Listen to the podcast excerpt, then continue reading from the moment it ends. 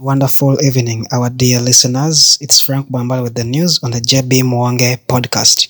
MP Ssemujju wants ministers in iron sheets, scandal, thrown out, thrown to Luzira and Kitalya prisons. Kira municipality lawmaker Ibrahim Ssemujju Nganda has called on parliament to take action on ministers whose names featured in the theft of the Karamoja iron sheets. According to Ssemujju, parliament should interest itself in the matter and serve justice to the anxiously waiting public. He says his constituents are already asking him how far the matter to apprehend ministers has gone. We quote, the request from my constituency is that we must now decisively deal with the issue of iron, iron sheets. We get the ministers who share the iron sheets and we treat them like we have treated other suspects before, he said. The request from Kira is that they should not be coming to parliament. They should be taken to Luzira and Kitalya prison, Ssemujju added. The Karamoja Iron Sheets saga has hit a stalemate following the passage of the anti-homosexuality bill which has overshadowed the events in the media. General Museveni has publicly avoided to comment on one of the most high-profile thieving scandals in his government in recent time. His Prime Minister, Robinah Nabbanja, Her Excellency the Vice President Jessica Alupo, the Speaker of Parliament Anita Among are among the high-profile government officials implicated in the Iron Sheets bonanza. In another top story that has caught the day, NUP President Bobi Wine releases a new hit song. A day after throwing a stone to the hive of his supporters in pursuit of their thoughts, NUP President Kyagulanyi Ssentamu Robert aka Bobi Wine has thrown a love ballad in quotation. Titled Nalumansi, the song heaps praises on the fictional female character. However, it is literally harboring a concealed political message. The tune appeals to the Baganda collaborators who choose luxuries while their people are being repressed by the regime. Bobi Wine, aged 41, had at the start of the month hinted about making a hit song, uh, and it was hard to anticipate that it would turn out to be a concealed love ballad.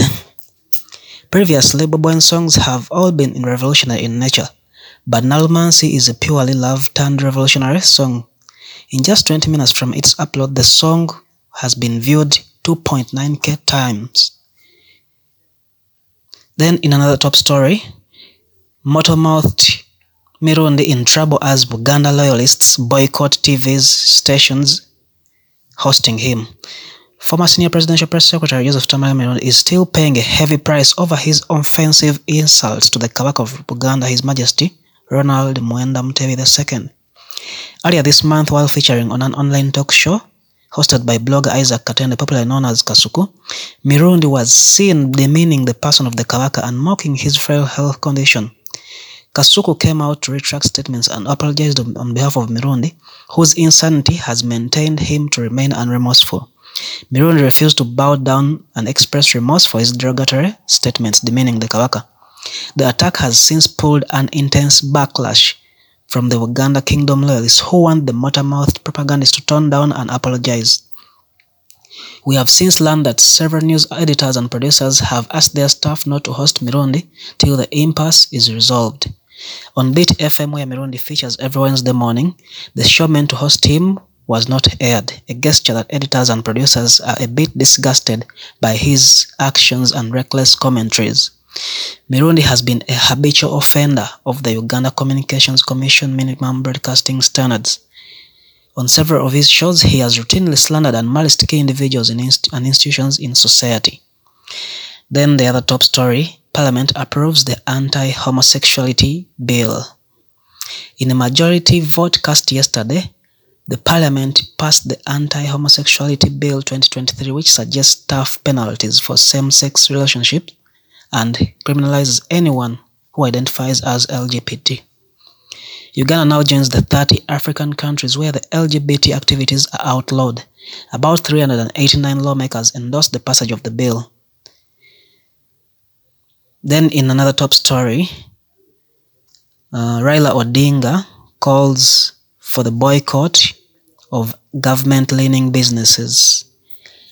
Kenyan opposition leader Raila Amolo Odinga has called on his supporters to boycott government services and products ranging from Safaricom, Telecom, KCB Bank and the media company Radio Africa. He said the op opposition action against the corporates was because of their alleged affiliation with the Kenya Kwanza administration.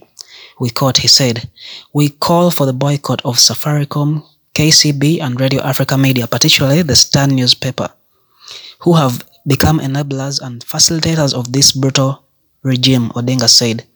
The opposition leader also announced that anti-government protests will now take place twice a week on Mondays and Thursdays starting from next week. Mr. Odinga says this is in response to public demand.